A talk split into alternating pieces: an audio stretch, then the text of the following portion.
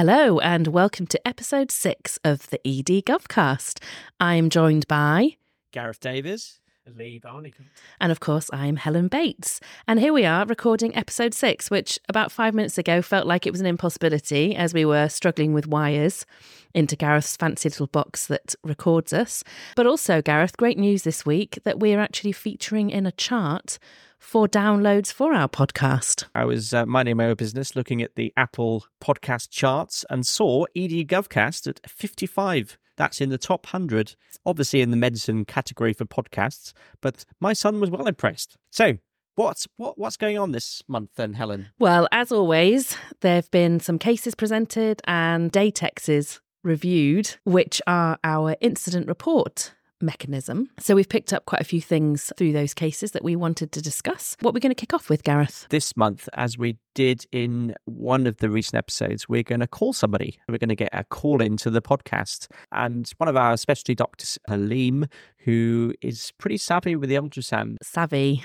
He's immense. Immense, yes. He's, yeah. one, he's one of those guys that if he doesn't have an ultrasound probe in his hand, then he's not he's not having a good day. No, he really is uh, out of this world with his ultrasound skills, isn't he? And he had a had a great case that uh, he picked up great diagnosis with the ultrasound. So why don't we get into it?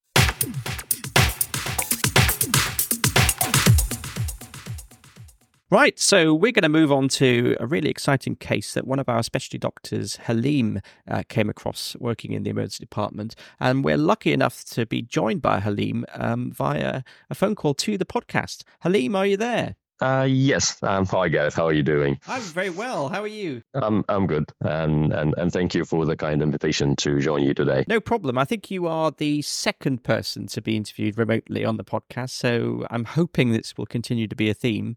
But I know we would just love for you to talk about ultrasound in the context of your clinical case that you came across. So over to you, Haleem.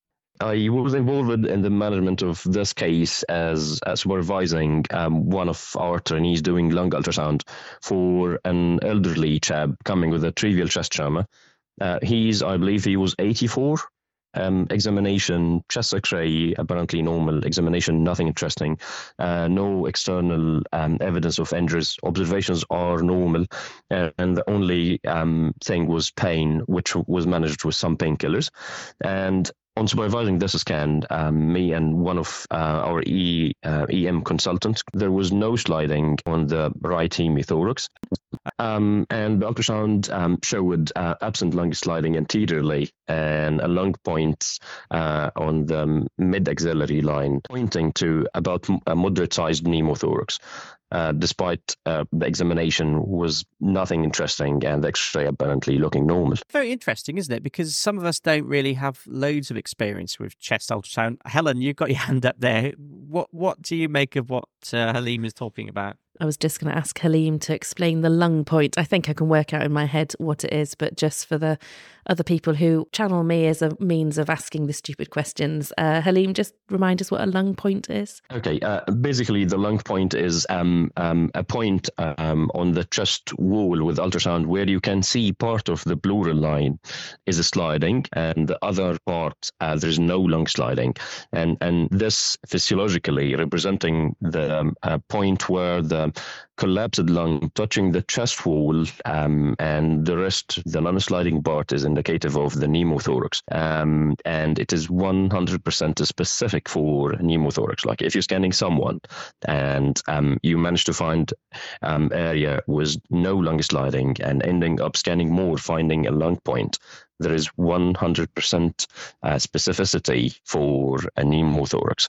That is incredible, isn't it? Because if you think about a, chest X-ray, what what is the spe- specificity for a chest X-ray then? Um, the overall di- diagnostic accuracy of uh, chest X-ray uh, in a pneumothorax ranging between um, 50, 55, and 75. And um, Yes, sometimes I have seen few cases, and in the last two years, I have seen two cases with moderate pneumothorax with apparently normal-looking X-ray, and and one was formally reported as no pneumothorax. Can I just say this is when I hate medicine because something which I thought was pretty standard, a chest X-ray, it's a normal chest X-ray, therefore there is no pneumothorax. I don't think I personally had appreciated that the sensitivity for chest X-ray for a pneumothorax could potentially be that low.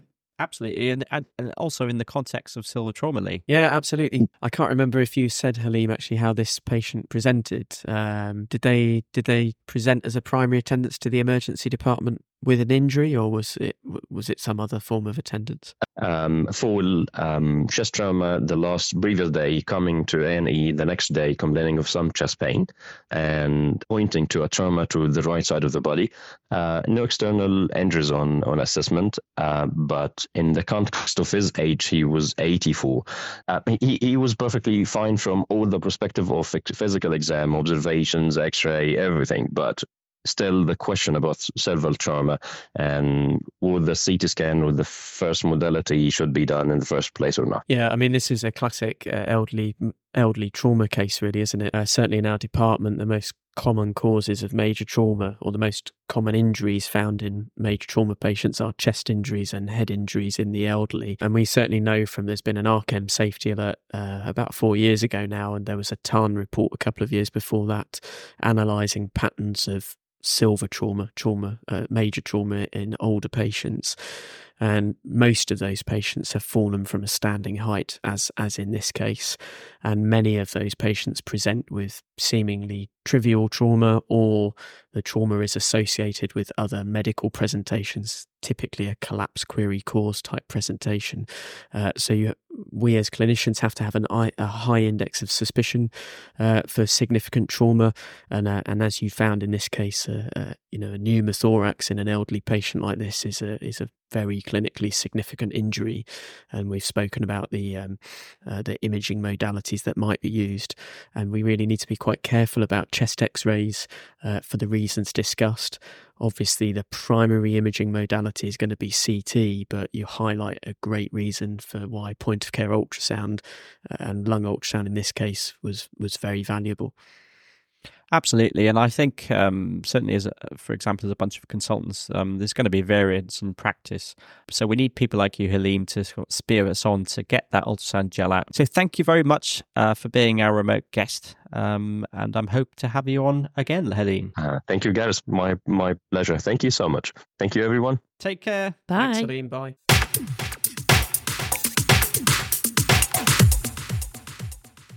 And we're now going to talk about extravasation, Gareth. Oh, that sounds really exciting. It does. it's one of my favourite things, extravasation. I, d- I don't think I would have believed before the governance meeting that we could have talked about it for quite as long as you did on the governance meeting. Well, look, uh, the only reason I wanted to bring it up this month is because unfortunately we did have a patient, uh, relatively recent, um, who presented at they did actually present it in cardiac arrest. We did get a ROSC, um, and as you might imagine, we were using uh, adrenaline to keep their circulation going, um, and we used IV adrenaline um, through a peripheral line, which which we've been told we can do. Um, but in this case, unfortunately, that there was some extravasation, which uh, led to the patient needing um, some surgery for compartment syndrome down the line. So I think it's just really important for us to just think about it and just maybe just talk about what we might do next time. Or, you know, there are some guidelines, Helen. There are. We've got a trust um, guideline on this. It is quite a lengthy uh, guideline, partly because it lists the antidotes to all the different drugs um, that we might use. But actually, Lee, you had a quick look through it, didn't you? And you decided that actually there was probably only six or seven drugs on the list that we commonly use in the emergency department. Um, I don't know whether you want to just mention those now. Yeah, that's right. Yeah, I mean, I I always remember phentolamine as the antidote, but it seems that's not the case to most of them. That's that's only good for vasopressors. I just like the sound of that drug. Phentolamine. yeah. The other one being, I can't say it. I'm going to have to look at it and go for it. Hyaluronidase. Oh, Is that, oh, put, don't you put that on your eggs?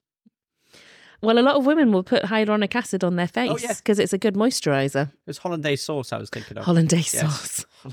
But we don't use that. Um, and interestingly, also we were lo- we were laughing because um, there's first and second line um, temperature control, uh, and everything seemed to be go warm first, and if that didn't work, go, go for cold. cold.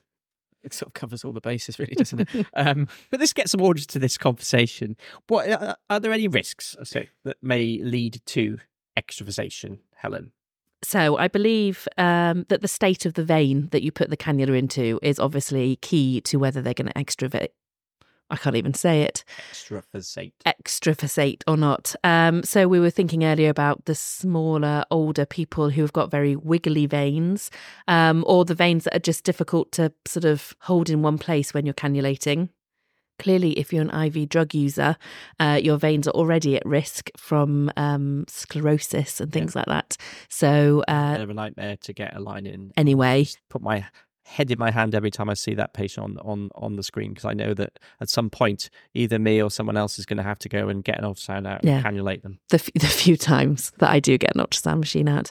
Doing more Um, and more now. I will be. And then there's other patient factors like you you described. The case was of a, a patient in cardiac arrest. Now, you know, if you've got um, a Lucas device or what I know as the thumper uh, in place, then often arms are strapped to that, or at least it's making a lot of commotion. So, you know, cannulas in that situation are put in under pressure. There's lots of movement going on, and also your own. Um, ability to detect whether I think fluid is going through a cannula is difficult because the own, your own adrenaline surge that you've got may may cause you to push a syringe a bit more firmly than you normally would. And so trying to detect that extravasation, I think, is just difficult. Uh, those were the risks that I could remember from what we discussed earlier. Were there any others? Also, just to mention here is that do you need to put that line in? Because I don't know about you, but I see a lot of patients, ambulatory patients who have intravenous cannulas in who probably don't need them. I know there's a sort of onus on the nursing team to get the efficiency up to get things done from from the get go. But a lot of these patients don't need IV uh, cannulas, and I think there's always a temptation if you have IV access to give medicines IV, for example, paracetamol, and clearly that then just by having it in your arm increases the risk of extravasation. So that would be my sort of thought top tip there is just think about whether you need it or not. And I think if, if you have got the cannula, then you just need to make sure that it's in the right place before you use it. So, um, you know, as you said, this case was great. It's a cardiac arrest case, and I've certainly seen lots of lines go in in cardiac arrest, and they and they come out subsequently. And obviously, in this case, uh, sadly, there was a significant side effect from that event. But once we've got a patient in the ED that we need to give some medications through to, then we need to make sure that that cannula is secure, it's working okay. So flush it with three to five mils of saline beforehand. Have a good look at the skin around the cannula site. Be sure that the line is in situ before you carry on to give some drugs through it. So, what are the signs, Gareth? What might a patient report to you? Well, pain would be one indicator. Clearly, if they're unconscious, they're not going to be able to tell you that there's pain. But certainly things like redness, erythema, edema, signs, obviously things like necrosis and, and signs of increased pressure in the in a compartment, so compartment syndrome. Um, and I always remember those as the, the P's, you know, pain, um, pallor, pulselessness. Just that would be obviously the sort of end of the algorithm if you if you get the compartment syndrome. And treatment? There's a good little flow chart, isn't there, in the Yep. um, in the guideline here. The key thing is obviously to stop injecting uh, what you're injecting in. So so always have sight of the uh, the area around the cannula when you're administering the medication. If it becomes difficult to flush uh, in the medication, if you can see any sign of extravasation, then stop immediately what you're doing. Disconnect the IV from the cannula, and if you can, aspirate any residual drug or blood from the cannula. Now, uh, the next point really we think requires you to then make a risk assessment as to what was the drug that was being administered and do I need to do I need to apply any antidotal treatment uh, rather than just whipping the cannula out. If you need to provide an antidote then you need to administer that down the line. So at this stage we would say stop make sure that you inform your seniors and sometimes it's necessary to speak with other personnel in the hospital outside of the department to make a decision about what the next step is the guideline that we've referred to, once you get down to the bottom, you can see a long list of medications uh, that could be associated with significant risk. Um, but for some for some medications, you're going to need to apply an antidote down the cannula, and the main one is uh, hyaluronidase. And occasionally, uh, the other antidote is phentolamine, which is a vasodilator and is mainly used for vasoconstricting drugs such as adrenaline or phenylephrine. Cool. I, th- I think the, the bottom line here is that yes, these things happen. Just know that there there are local and national guidelines available to follow, and and hopefully we can get on top of it early and, and just prevent the sort of the, the dire complications from that may occur.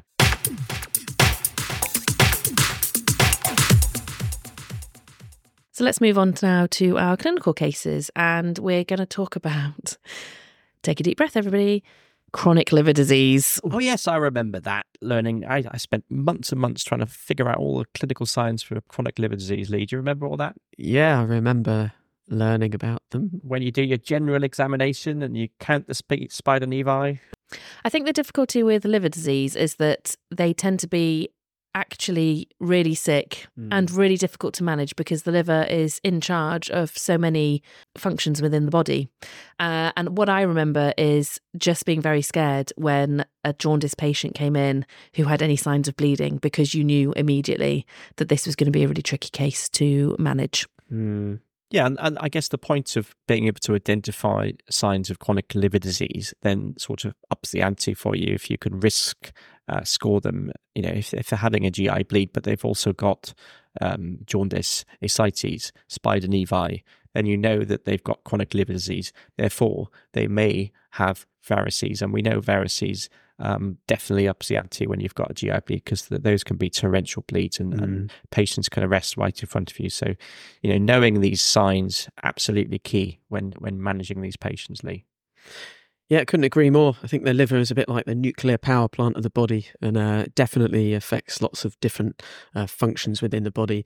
And of course, as well as the bleeding, because of its role in the immune system, then you can get pretty horribly sick with sepsis, can't you? Yeah. And uh, and I think that was part of the challenge in this case, wasn't it, Gareth? So the case that we, we explored was a 42 year old female who uh, was brought in because the, the husband had noticed that she was becoming acutely confused and seemed to have missed the fact that she was jaundiced. And it had to be sort of pointed out through the history that our PA, uh, Mel, took that, um, that she had developed jaundice. And that seemed to have happened over the last few days. I think the other difficulty with this case was that the patient was confused Mm. And so was not able to give a clear history as to what had happened to her over the last few days. And the husband wasn't able to give any collateral history. Um, so I think the team were really working on the back foot in terms of trying to include all their differentials and treat those differentials. That's often the case, isn't it, with these patients with chronic liver disease? When they start to get sick, you often get quite insidious the sort of insidious development of symptoms, but those symptoms can often be quite general type symptoms, and um, and I think this this lady had had a bit of a dry cough, been a little bit breathless, eating and drinking less, and was just reported to be generally unwell. But you know, knowing what we know now and uh, being aware that this lady uh, had underlying chronic liver disease, um, it concerns me that she was increasingly confused because you know you worry about hepatic encephalopathy, and that's actually a sign of somebody who's pretty sick with their liver disease, isn't isn't it?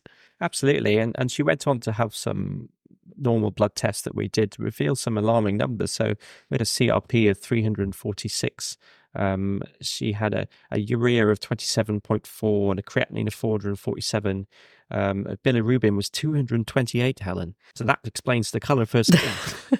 that explains her jaundice because obviously, I, I, can't remember what the figure is actually from your medical school days. Gareth, can you remember? I can't remember what oh, bilirubin it, is. It 40 that you then suddenly appear? I think below 50. Jaundice. Like that. So 228 is massive. And interestingly, looking at those bloods as well, Gareth, you can see that her coagulation is pretty prolonged, isn't it? The platelet counts are low. So you know that the synthetic function of the liver is not working properly. The liver is packing up here uh, you know, this this lady was not in a good state at this time. And interestingly, they sent off for ammonia. Now, mm. I hmm. believe that you have to put that on ice and, and it has to go to the lab within 10 minutes. Yeah, you sure do. Yeah. Yeah, so that's not something we do very often. I don't think that the number doesn't correlate with much.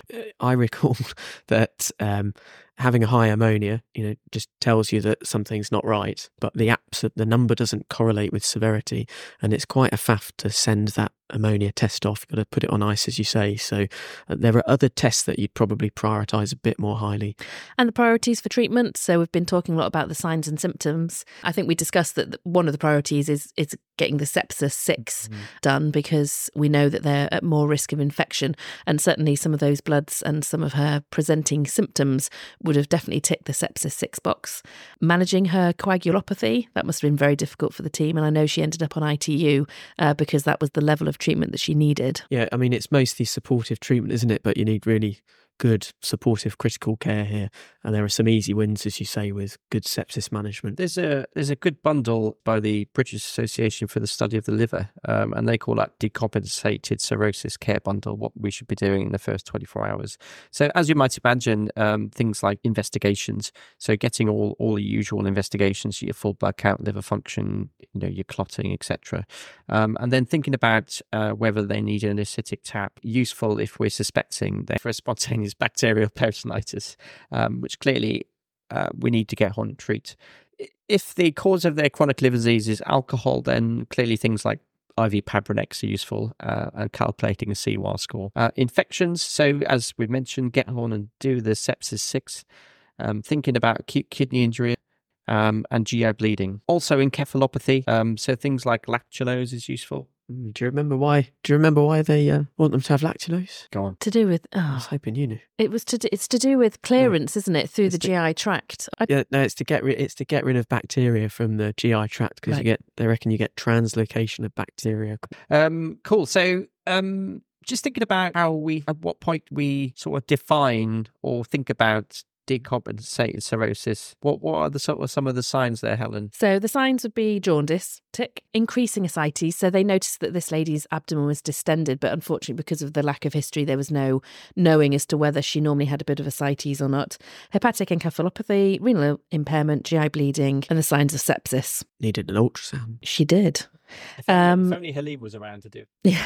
Even I could have done that. Yeah. And then precipitants, just so we cover those. GI bleeding, which we've mentioned, infection or sepsis, alcoholic hepatitis. Again, I was I was saying earlier, so I remember being a PRHO in um, GI medicine, and actually taking an alcohol history is really important. And trying to use um, standard measures, so units of alcohol, is important because um, I think there was a history in this lady that she drank some alcohol, but the the representation was not that it was a large volume. But obviously, everybody's individual um, measures and wine glasses or tumblers um, are different. So it's useful to think about alcohol um, and beware of the patient that reports that they don't drink alcohol at the moment. Because I remember seeing a very sick lady with an with a hepatic encephalopathy when I was a student, who in the history uh, the husband had given no alcohol, but actually she'd been a massive alcohol drinker up until getting flu about four days ago, and then had stopped drinking. Um, so those are important. Um, acute portal vein thrombosis. Definitely need an ultrasound for that. Hepatocellular carcinoma, drugs, so alcohol, opiates, and NSAIDs. Never forget paracetamol in these things. Always think about paracetamol. Ischemic liver injury, so that can be sepsis or hypertension, dehydration, and constipation.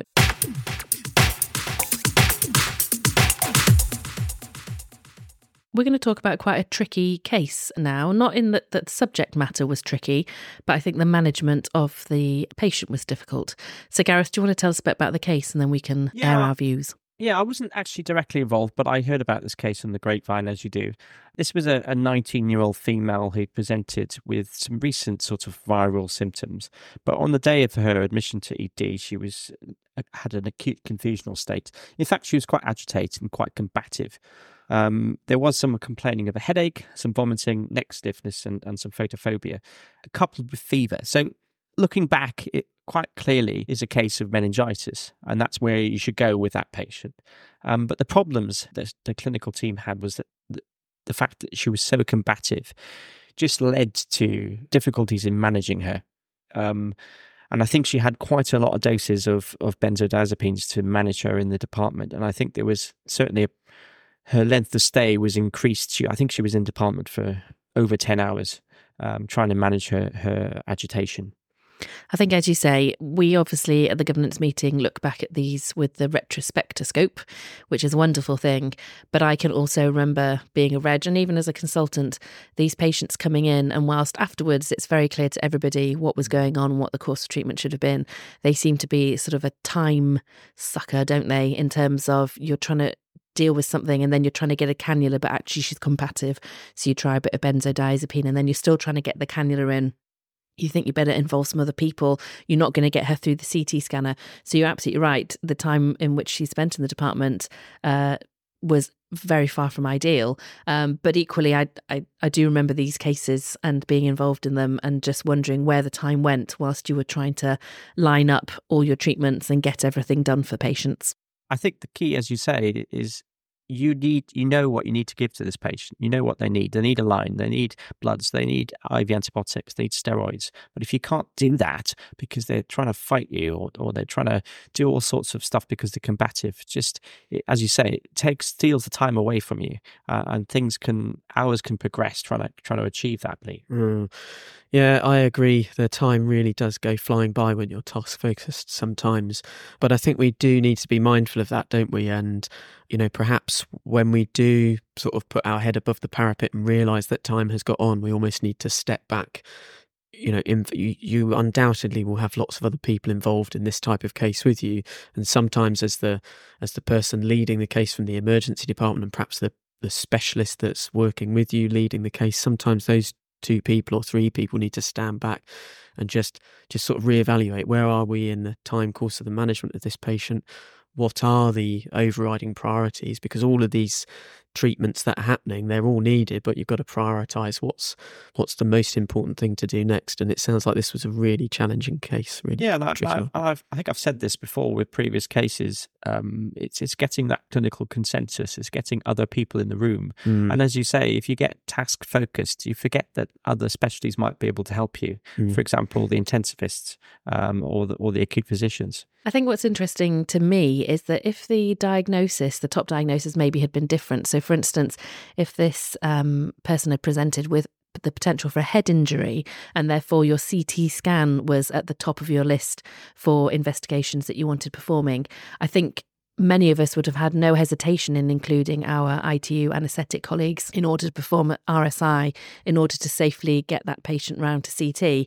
But the need for IV antibiotics and a subsequent CT and then an LP didn't seem to be given that same priority. And therefore, it was more about managing her and trying to keep her safe uh, under the use of benzos rather than thinking, actually, I just need to get a cannula and some antibiotics into this person. And that is as important as other investigations like a CT head.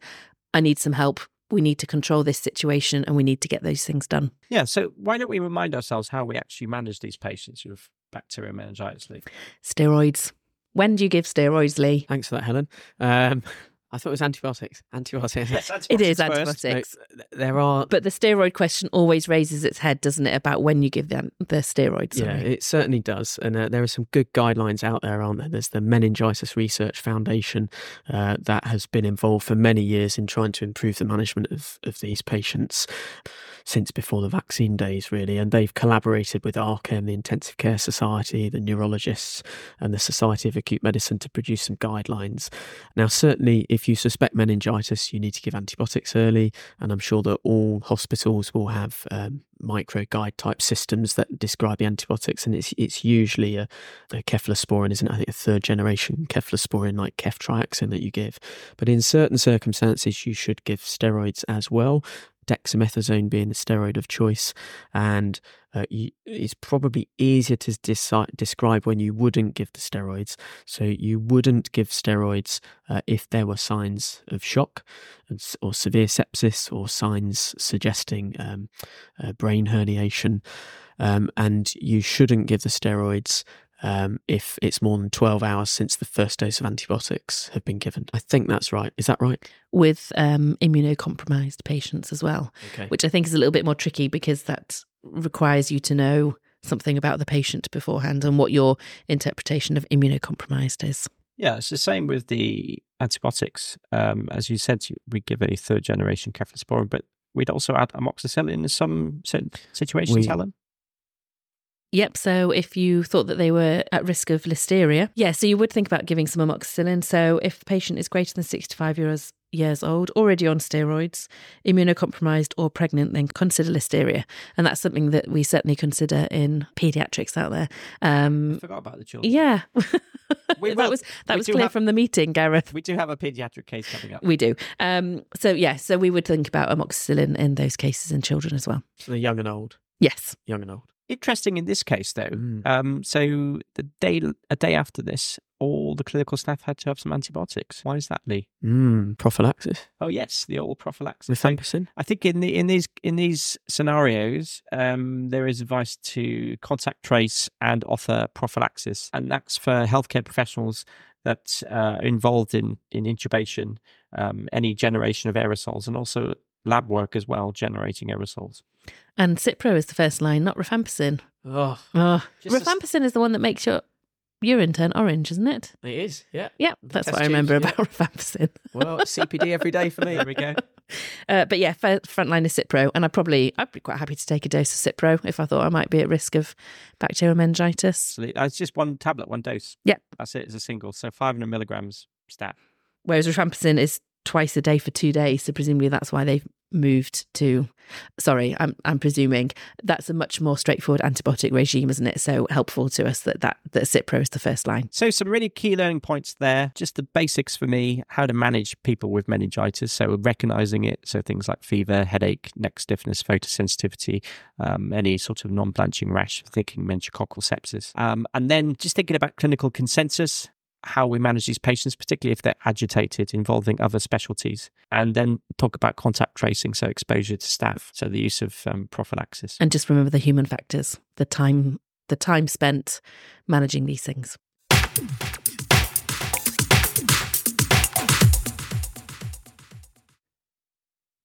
Right, so we're going to bring things round to the paediatric section. I was not there last week for the governance meeting because it was half term, You're absent Um, with leave, I think. Absent with leave. And we did discuss the fact that for your own mental health and well-being, you should not dial into meetings when you're on annual leave. So I didn't, and I drove my kids to Dorset instead. Um, so I haven't actually got the cases to present this time. Uh, but Gareth, I think you're going to talk to us about Kawasaki disease. Yeah, so I've seen quite a few over the years. I mean, when I say quite a few, I've seen about maybe two or three. So not many, many. But this patient came into our department and initially caused a little bit of confusion to me uh, because she had some sort of unusual signs um, and she was eight. Um, and for me, in hindsight, in my brain, um, Kawasaki usually presents when they're a bit younger. I had this sort of toddler face in my head. But this this young girl was eight. In hindsight, she had the classic symptoms. So she had some cracked lips, she had a, a widespread rash, um, bilateral conjunctivitis, and she was complaining of some arthralgia. And as you might expect, her Pew score was quite high. So she had a fever, she was tachycardic, and she was just a bit restless.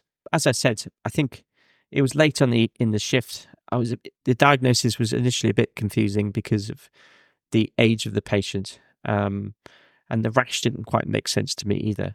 So I was thinking things like meningococcal meningitis, as you as you might want to in these patients, things like um, Stevens-Johnson syndrome, for example, and and the PIMS PIMS TS that's cropped up a few times recently with with COVID. So how about you? Have you seen? You must have seen loads of it. Well, I don't know how many actual confirmed cases I've seen. I've referred loads of query Kawasaki disease to paediatrics, but I'm not sure how many of those were then proven to have this vasculitic disease. Um, but it's interesting that you were confused about what was going on with them, but your treatment principles were bang on, weren't they? Yeah, I think in these scenarios, you'll have a child with uh, features of sepsis. Yep. They'll have a rash which may not be blanching.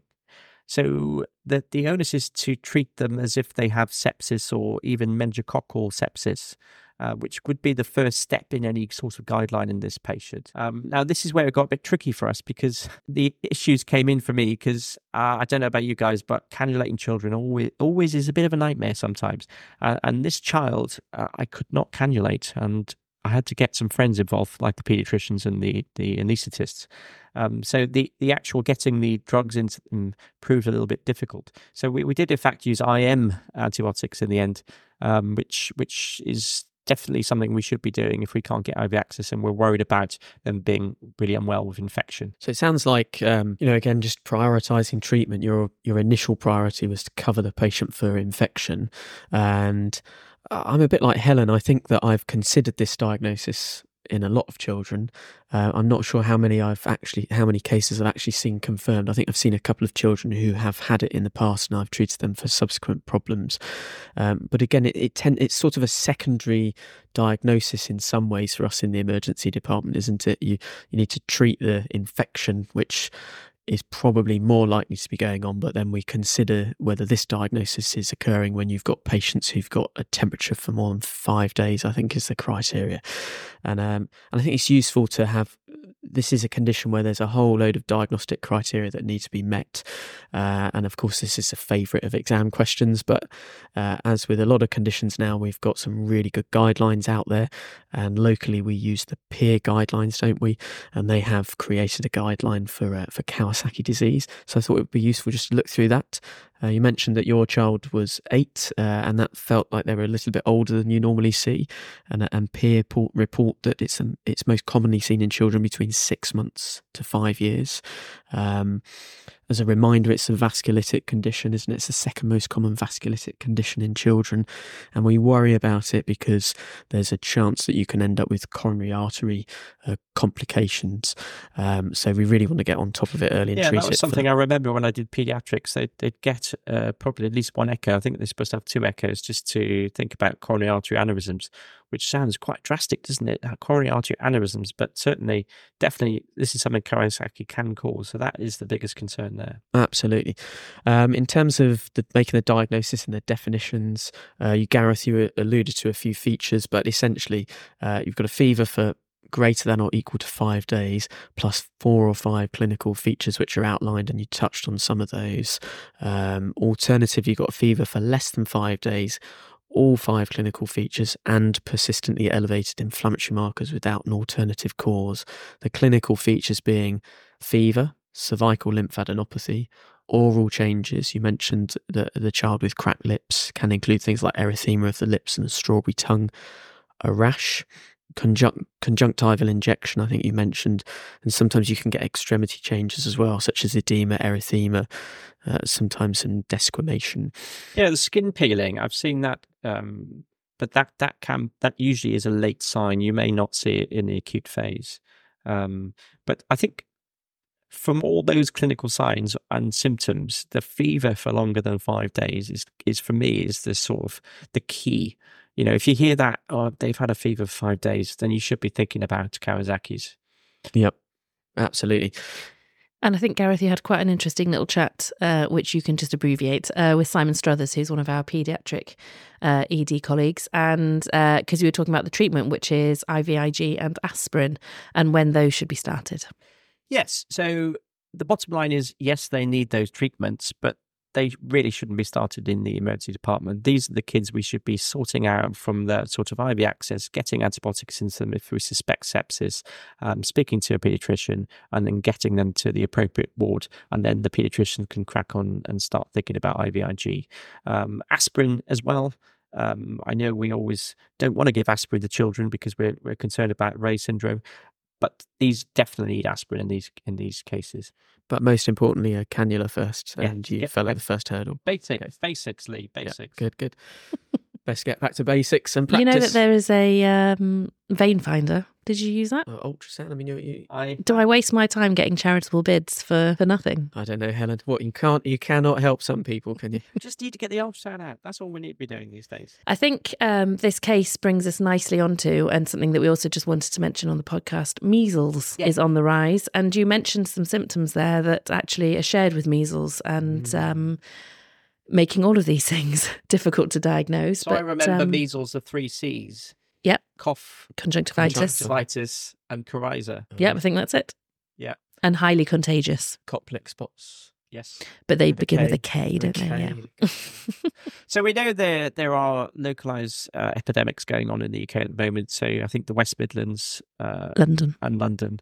But so we're definitely anticipating a, a, surge in cases locally. So it's important for us to, as healthcare professionals just to have an eye out for them. Because um, obviously we'll see a lot of children with with macular papular rashes, um, but we need to just think about the other signs that, that the measles may have, and also just make sure we're asking about the vaccination history.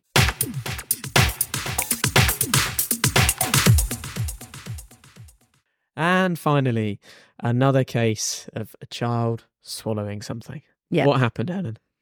Well, this time I think it was Gareth's case, wasn't was it? it? Oh, Gareth again. And it lit up WhatsApp because, as always, when things go to WhatsApp, the management is not straightforward, or our colleagues aren't behaving in a way that we would expect. Um, so, Gareth, I think you had a child who had potentially, or sorry, a child that reported having swallowed two magnets. Yeah, these were kind of little small little things that you get in sort of toys and, and things that they have around. I think they're commonly known as crafting magnets. the Are the, the, the ball bearing ones? Yes. Tiny ones. Yeah. Oh, Now the point was that um, there was two of them, mm, um, and, and it's we tricky. we got the history obviously from from the parents, and the patient was seen by one of our junior doctors, and and clearly the plan was to get some imaging to see exactly what had been swallowed and where they were in, in the digestive tract. And when we did the X-ray, we could see two foreign bodies. Now, the case has come up because there was a bit of um, confusion about what to do with this and a bit of disagreement between us and some other specialties involved, um, which led to us sort of making sure we knew we were following the correct advice and guidelines. Mm. Um, and I know that the the peer network summarizes really well because there is absolutely if you if you swallow two magnets, then there's a potential for the magnets to adhere the bowel, and that can lead to perforation and ischemia. Yes, that's correct, Gareth. And um, management of these um, are to do an abdominal X-ray uh, in order to, like you say, locate the position of the magnets. Um, and I think it's very difficult to look at the X-ray and understand whether the magnets are together in the um, gastrointestinal tract or whether they've got a bit of bowel stuck between them. So our peer guideline would have us um, discuss these cases with our paediatric surgical colleagues um, in how to manage them further. And I think you did speak to them, didn't you? What did they advise you to do? Yeah, the advice was to admit locally, uh, even if they were completely asymptomatic. I think the confusion was that the there was a Royal College of Emergency Medicine guideline which talked about super strong magnet ingestion. Yep. Um, but the peer say it doesn't matter what kind of magnet it is, just treat it, just presume it is a super strong because you may not know, Mm. and that's what in in these children with no symptoms at all, admit locally for observation. Clearly, if there is symptoms, only is abdominal pain, for example, these signs of obstruction or perforation, clearly need urgent intervention by a paediatric surgeon. I think these cases are really tricky, and obviously it goes alongside goes along with button battery ingestion, which is also very serious. So I think what we'd probably encourage everybody is to check out their local guidance uh, because each hospital should have some guidance now following the RCEM safety uh, news flash about um, button batteries and magnets. Andy, in these patients, I always think because we obviously see a lot of kids swallowing foreign bodies.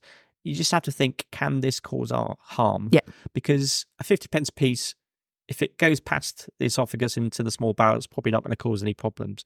But if you swallow uh, a magnet, two magnets, if you swallow uh, a button battery or, or a sharp um, object, then obviously that's that may cause harm. So it ups the ante, and, and, and this is why we have local guidelines.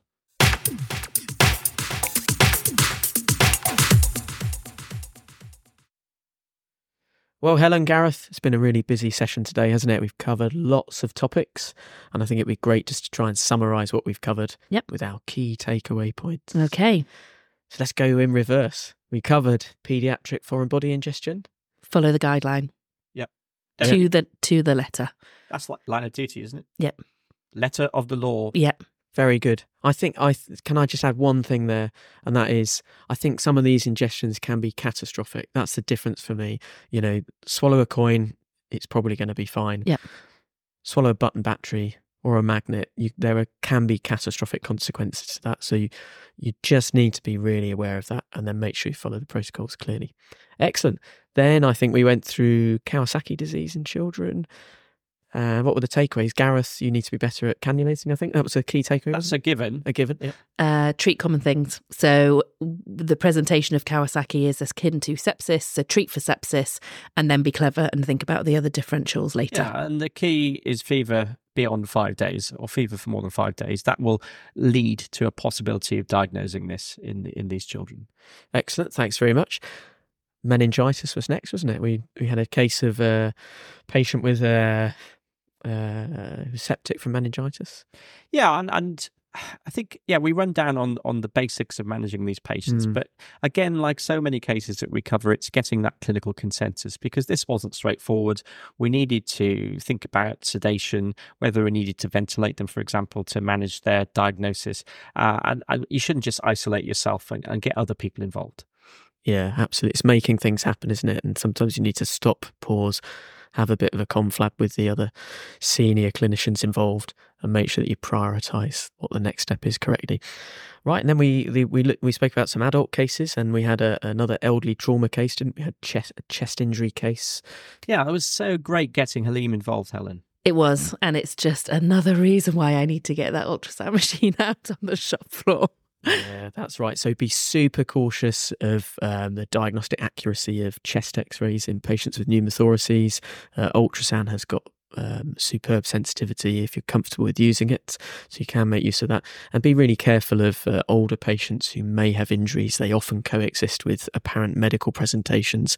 Uh, CT is still the gold standard uh, investigation in those cases uh, with point of care ultrasound. A role at the bedside in the correct hands. Uh, good. And then there was a really interesting case, wasn't there, of decompensated liver disease. And we highlighted the excellent bundle from uh, the liver branch of the British Society of Gastroenterology. Loads of steps to go through there. Um, and the liver, of course, is the nuclear power plant to the body. It is. And finally, let's talk about extravasation. So we had a case, didn't we, of a, an extravasation.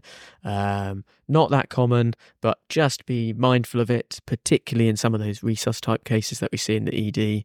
Uh, stop the infusion. Don't whip the cannula out. Consider if you need to administer an antidote. and it was like a facial cream, wasn't it? High, uh, Hi. hyaluronidase, hyaluronidase, Yes. And occasionally phentolamine. And I think this was a good uh, guideline for remembering not what the guideline says, but remembering that there is a guideline. And I think that as a consultant is sometimes what you have to fall back on because you're not FRCEM ready anymore, remembering all of these different antidotes and things. But knowing that there is a guideline is the key. Well, that's a wrap. Episode seven that comes next month, March, March 2024. Gareth, can I you know. believe it, Helen? No. 2024. What's it? March Mother's Day is the next thing. Yes. We've had Valentine's Followed by Day. Easter, Yeah, there we go. Good. which good. So- which I might also be away for. But no, absolutely. We we love making these podcasts. It takes uh, a bit of time getting this together, um, but um, we really enjoy getting the message out there. So, and also, if anybody really wants to give us some feedback, we'd appreciate that. So, certainly, you can find us on all the social media channels and via email. See you next month. See you next month. See you next month.